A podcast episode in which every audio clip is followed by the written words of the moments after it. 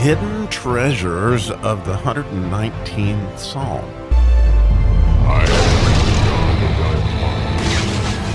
Well, sometimes I just come up against a verse, I'm like, I don't know what that means. and such was the case with verse 39 as we are digging around in the 119th Psalm. And so, in a way, I always just delight in that, in that I know that, wow, I am fixing to learn something because I, have just got to ask the Holy Spirit to come in here and work, work, work, work, work. And honestly, um, this is one of those verses. So we'll just jump in there, and I hope you get as much out of it as I ended up getting out of it. So, verse 39, and again, we are in the hay section of the 119th Psalm. And this is actually the seventh verse, which you know, we're going to get a lot into why that's significant in a minute, but let's just read the verse. Turn away my reproach, which I fear, for thy judgments are good. so, you know, as I study these things, and I and I have sort of this sense that Isaiah 11 is giving us sort of a key to the real deep meaning of these verses Isaiah 11 being the anointings of Christ or the seven anointings of the Holy Spirit. And as these words are all Jesus, so you know every uh, every letter, uh, in other words, here we are in the hay section, every letter has all these anointings. And so I believe, as I have studied this, and clearly this lines up with verse 39 because the seventh anointing of the Holy Spirit is a delight in the fear of the Lord. And here we've got the word fear right in here, like we did in the previous verse. So this lines up good from that standpoint, but I'm just trying to figure out where that fits in.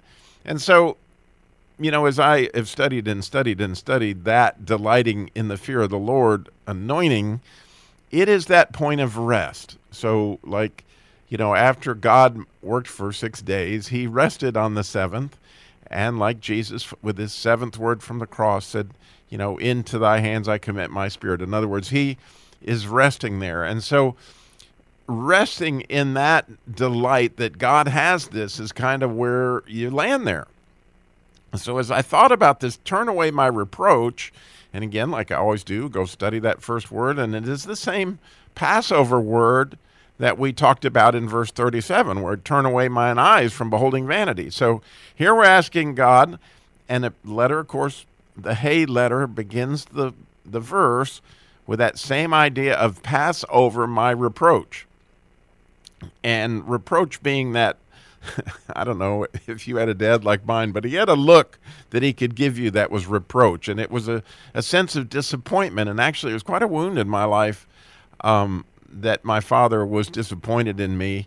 And, and Satan used that to make me feel like I was of disappointment to him my whole life, um, which turned out to be a huge lie. And when I was released from that lie, uh, it was it was really a glorious thing. But this verse really spoke into that because anytime I think of reproach, I can just see that look on my father's face.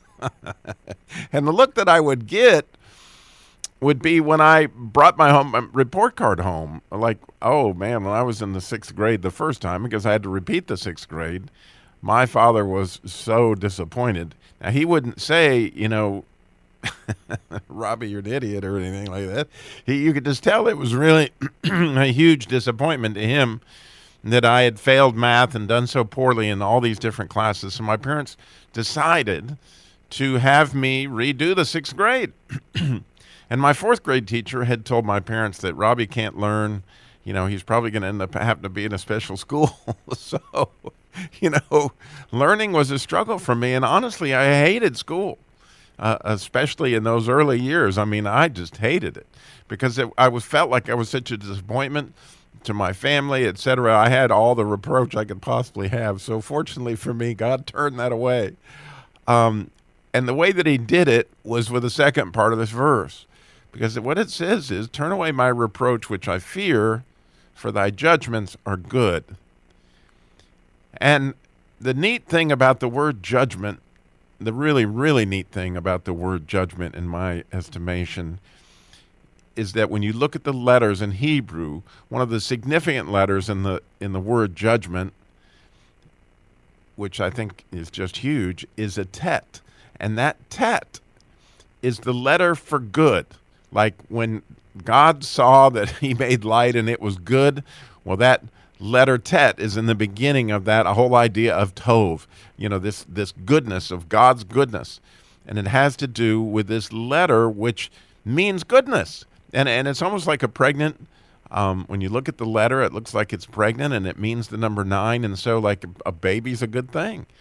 And so, with judgment, you know, God is looking for the good. It's, it's like Romans 8 28. You know, all things work together for good for those who love God and are called according to his purpose. Well, his judgments are exactly like that.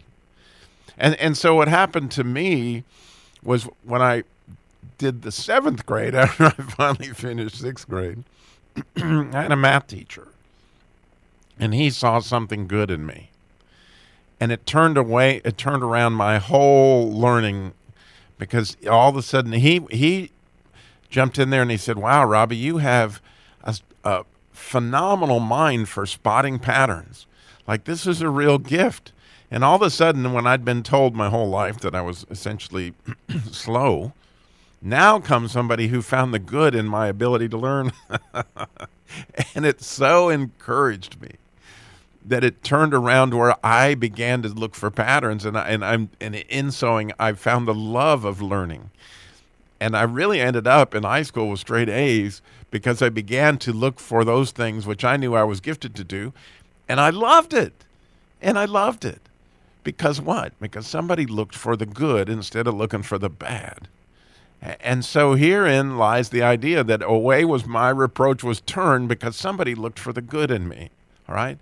And, and so I almost get a sense of two verses out of Romans here with this particular verse. And maybe Paul was thinking about these when he did it.